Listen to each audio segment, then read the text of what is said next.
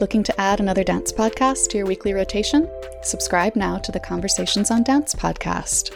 Hosted by former Miami City Ballet dancers Rebecca King Ferraro and Michael Sean Breeden, Conversations on Dance takes you behind the scenes of the ballet and dance worlds in chats with dancers, choreographers, educators, and more. A catalog of over 250 episodes means there is a lot to binge, with new conversations coming every week. Subscribe to Conversations on Dance wherever you get your podcasts. Find out more about them at conversationsondancepod.com and follow them on social media at Conversations on Dance.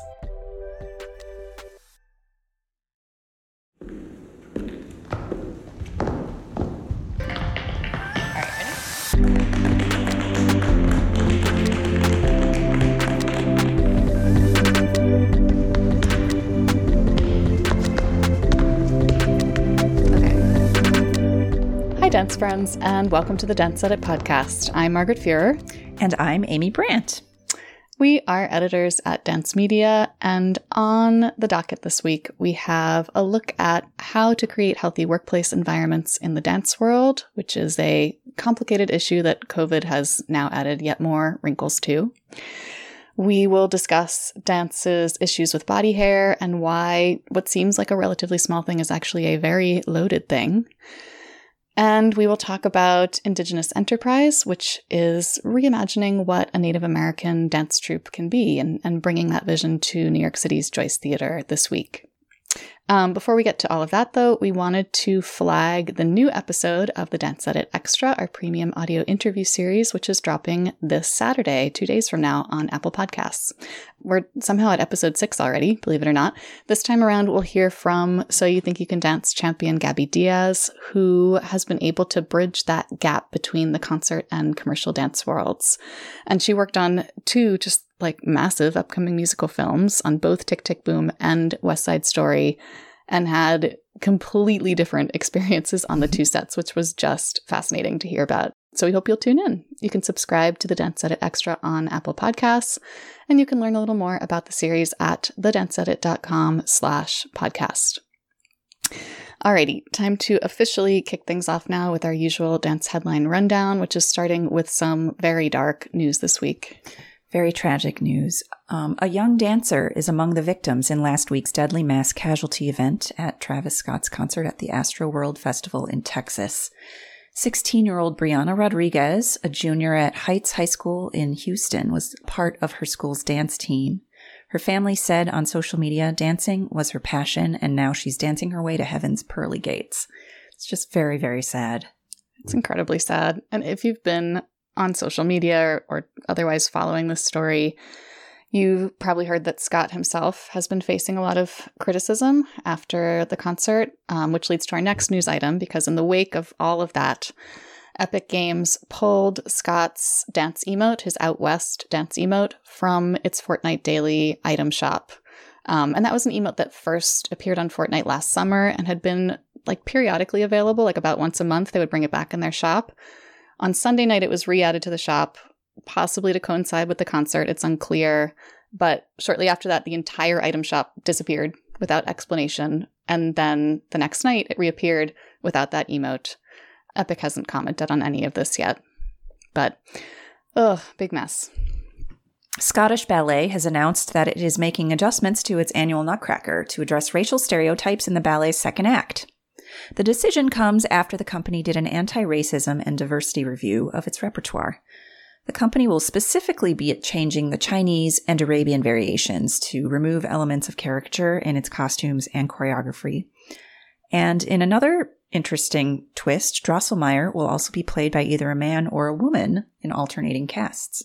I mean, shout out to Final Bow for Yellowface, as I feel like we are just perpetually doing. They've just been such obviously a key force in this movement, and Scottish Ballet signed their pledge, and this seems to be one of the results of that commitment.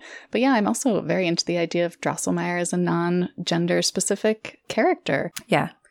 Progress. Here is some more happy news. Roxane Gay, the influential author and educator, and also possibly the best person on Twitter, has been appointed president of the board of Performance Space New York. Gay has actually been a member of the board for a year and a half, and This all reflects the organization's sort of artist-centric approach. It's stated that it has a goal of building a board made up of at least 50% artists instead of, you know, your usual wealthy people who may or may not be involved with the arts. Mm-hmm. Really excited to see how GAY is going to help shape performance space. Yeah, that's exciting news. Wicked is coming to the big screen, and casting for the musical's two key characters have been announced. Cynthia Erivo will play Elphaba, while pop star Ariana Grande will play Glinda. Production of the film, directed by John Chu, starts next summer, so it's going to be a while still, but still very exciting. Yeah, I love when people who like really know their way around a Broadway musical get cast in these musical film projects. Yes. Like, I always forget that Ariana Grande was in 13 on Broadway when she was 15, I think. Wow, I didn't know that. Yeah. Yeah. And then, of course, Cynthia Erivo, I mean, is a Tony winner. Yeah, I was going to say Tony is nominated for an Oscar. Will have an EGOT at some point. Did she get a Grammy as well? I feel like she has a bunch of. Yeah. Yeah, totally. And I also feel like John M. Chu is such a great director of dance for the camera that I'm hoping his take on Wicked will emphasize choreography, because I feel like there's a lot of potential there too. Yeah.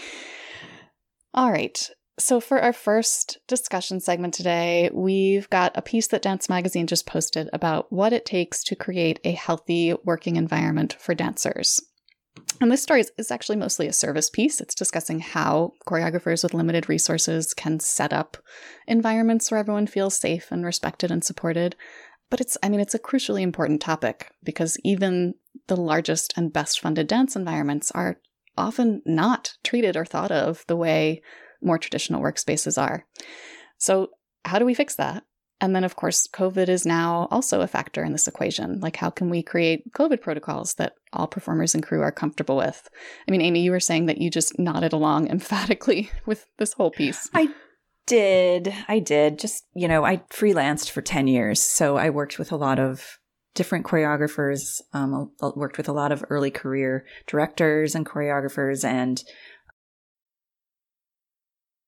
some of the things that they pointed out in the article, just that dances work. And, you know, because often when you're first starting out, you're hiring your friends, and that can kind of create a casual atmosphere. But I think, you know, it is important to keep that sense of professionalism when you are hiring dancers, having a contract, or at least like a letter of agreement that spells out your rehearsal schedule, your performances and locations, the, you know, pay rates and schedules. You know, even if it is just to say, like, I will not be providing health insurance, or just so that the artist knows what they're getting into.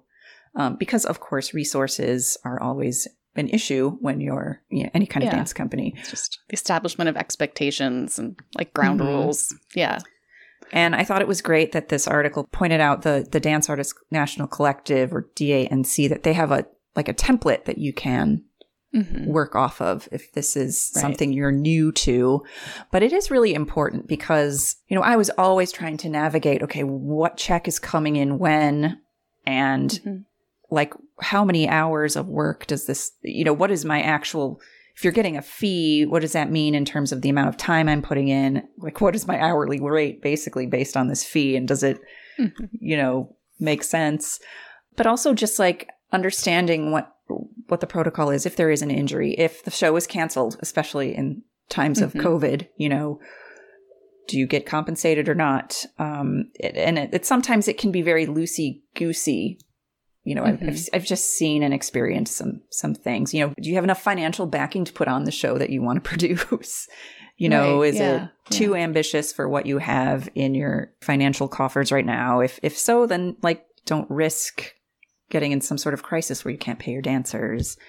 And I really appreciated the whole section on consent, especially with nudity in dance. I've seen and experienced that being treated very casually. And, you know, I think that is something that needs to be communicated very clearly at the beginning. And if the choreographer's vision changes and they want to instill that, if they want to have nudity or very intimate choreography or whatnot in their piece, like, you still need to have a conversation with your artist. You shouldn't just expect them to be like, okay, I'll do whatever you want.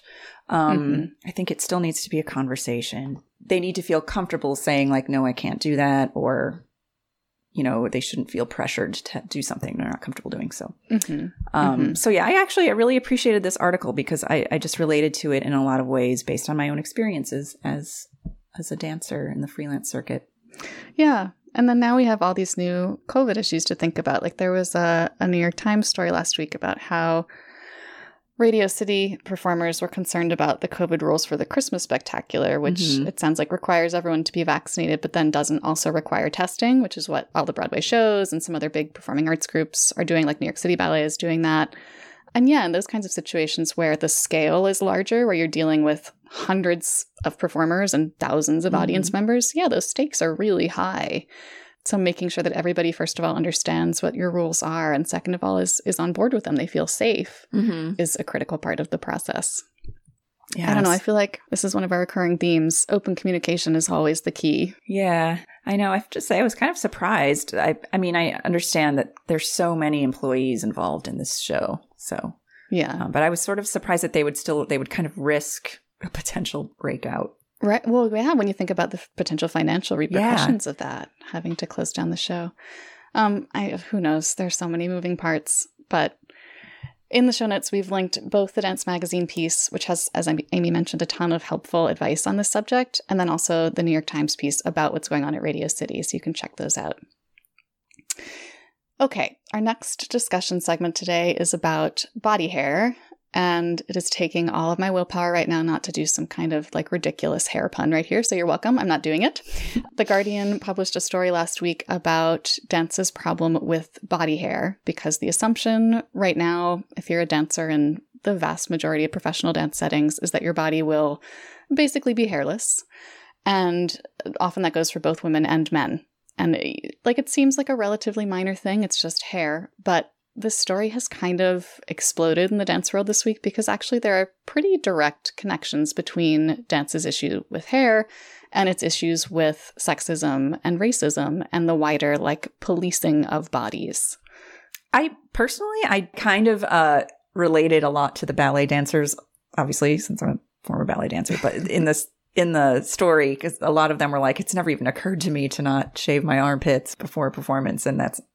I don't see that being normalized in ballet anytime soon, personally. I mean, yeah, ballet is probably the most conservative setting in that sense. But even there, you know, maybe we're not going to see armpit hair and pubic hair on ballet stages anytime soon. Right. But how about the hair on dancers' heads? Because this story also addresses that too. Yeah, on that, there has been some, like I have to say, you know, New York City Ballet's season recently, this was kind of... something that came up with a lot of audience members was that Tyler Engle shaved his head and he went very out proudly bald on stage. And it's the first time I've ever seen him do that. And I think a lot of people were surprised at first, but it does, you know, it made you question, well, if his hairline is receding, why shouldn't he be able to shave his head as opposed to glue on a wig every night, you know?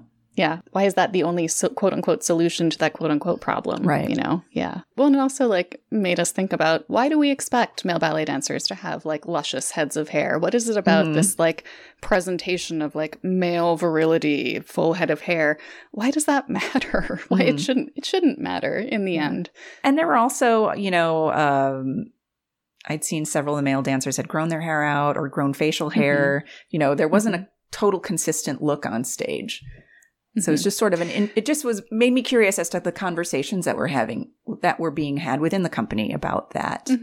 Similarly, in Chaconne, you know, the first movement of Chaconne, the women all wear their hair very long. And India Bradley and Savannah Durham, two Black women in the company, wore their hair natural. And that was another thing I was wondering about, like in previous years, would they have felt the need to get extensions or to straighten their hair or to alter their hair in any other way?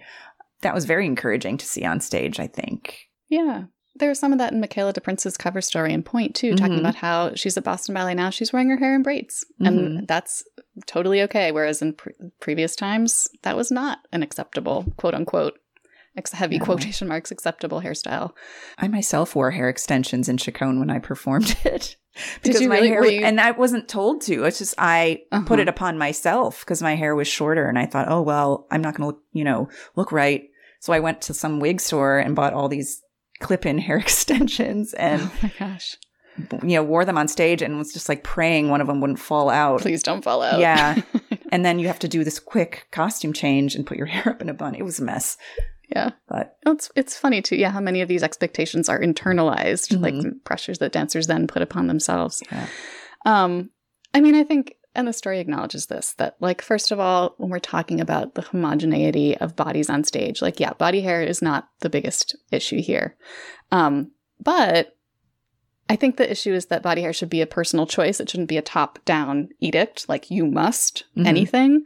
And that's what ties into the idea that, in a lot of the concert dance world, especially the ballet-oriented part of that world, you're taught that you don't really have agency over your own body. You're told how you should look and what you should do and wear, down to the most minute detail, including your body hair. And then a lot of society's like, ew, gross feelings about body hair are gendered. Very few people care about men's armpit hair or leg hair, but the idea of a ballerina specifically with armpit hair, the fact that all of us are like, well, that could never happen. that's we gotta start at least sort of beginning to break down that idea. So yeah, it's actually a really complicated thing to unpack. And Lindsay Winship's story in The Guardian does a good job looking at various angles of it. So we've linked that in the show notes. Finally, today, we'd like to talk about Indigenous Enterprise, which is the Native American dance troupe that's performing in New York City this week. And before we do, just full disclosure, neither Amy nor I are Native American dance experts. And though we're both planning to see the company perform this week, we have not yet seen them live. But we did see them on World of Dance last year when they became the first Native American group to appear on the show. And then we also did see their music video, Stand and Rock, from a few years ago, which they made with Taboo from the Black Eyed Peas to support the halting of the Dakota Access Pipeline. So last week, the New York Times published a story talking with these young members of the group about how Indigenous Enterprise is both educating audiences about Native traditions and then also incorporating some of the hip-hop influences that they grew up with into those Native traditions. I'm really excited to see this group at the Joyce. I'm hoping to see it this weekend. And I found the article really interesting. It really kind of gave you a nice broad overview of how the company developed, first of all, and how most of the dancers started. Most of these traditions they learned as children at powwows. And I love how they talk about one of the women in the company, how she traveled to these powwows every weekend and competing and developing quite a reputation for herself.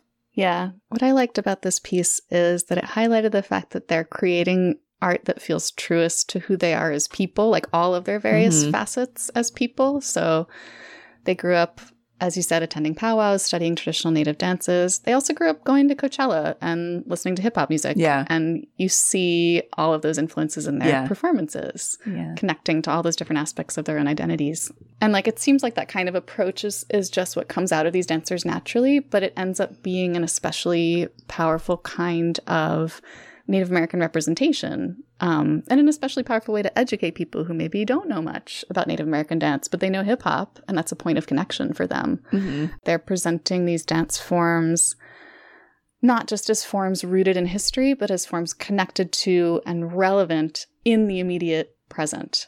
Not that there's anything wrong with historically oriented dance performance. I should clarify that's not what I mean. But I liked Taboo's quote about that in the story, saying, "They are erasing misconceptions of what a Native person is today, but it's not talking down to you or at you. No, it's like, why don't you rock with us and let's learn together." Mm-hmm. I thought that sort of summed it up nicely. Yeah. Mostly we're excited to see them in person at the Joyce this week. And in the meantime, please do go take a look at the New York Times piece. There was also a Dance Magazine piece about their run on World of Dance that we've linked in the show notes as well. We hope you can check it out. All right, that's it for this week. Thanks everyone for joining us. We'll be back next week for more discussion of the news that's moving the dance world. Keep learning, keep advocating, and keep dancing. See you later, everybody.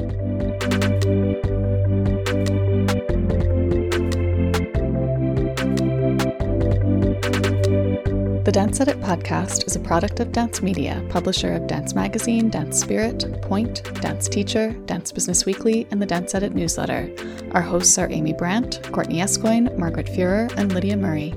Our music is by Celestine, with special thanks to Broadway Dance Center for helping us record those footfall sounds. Find out more about The Dance Edit and subscribe to our daily newsletter at thedanceedit.com.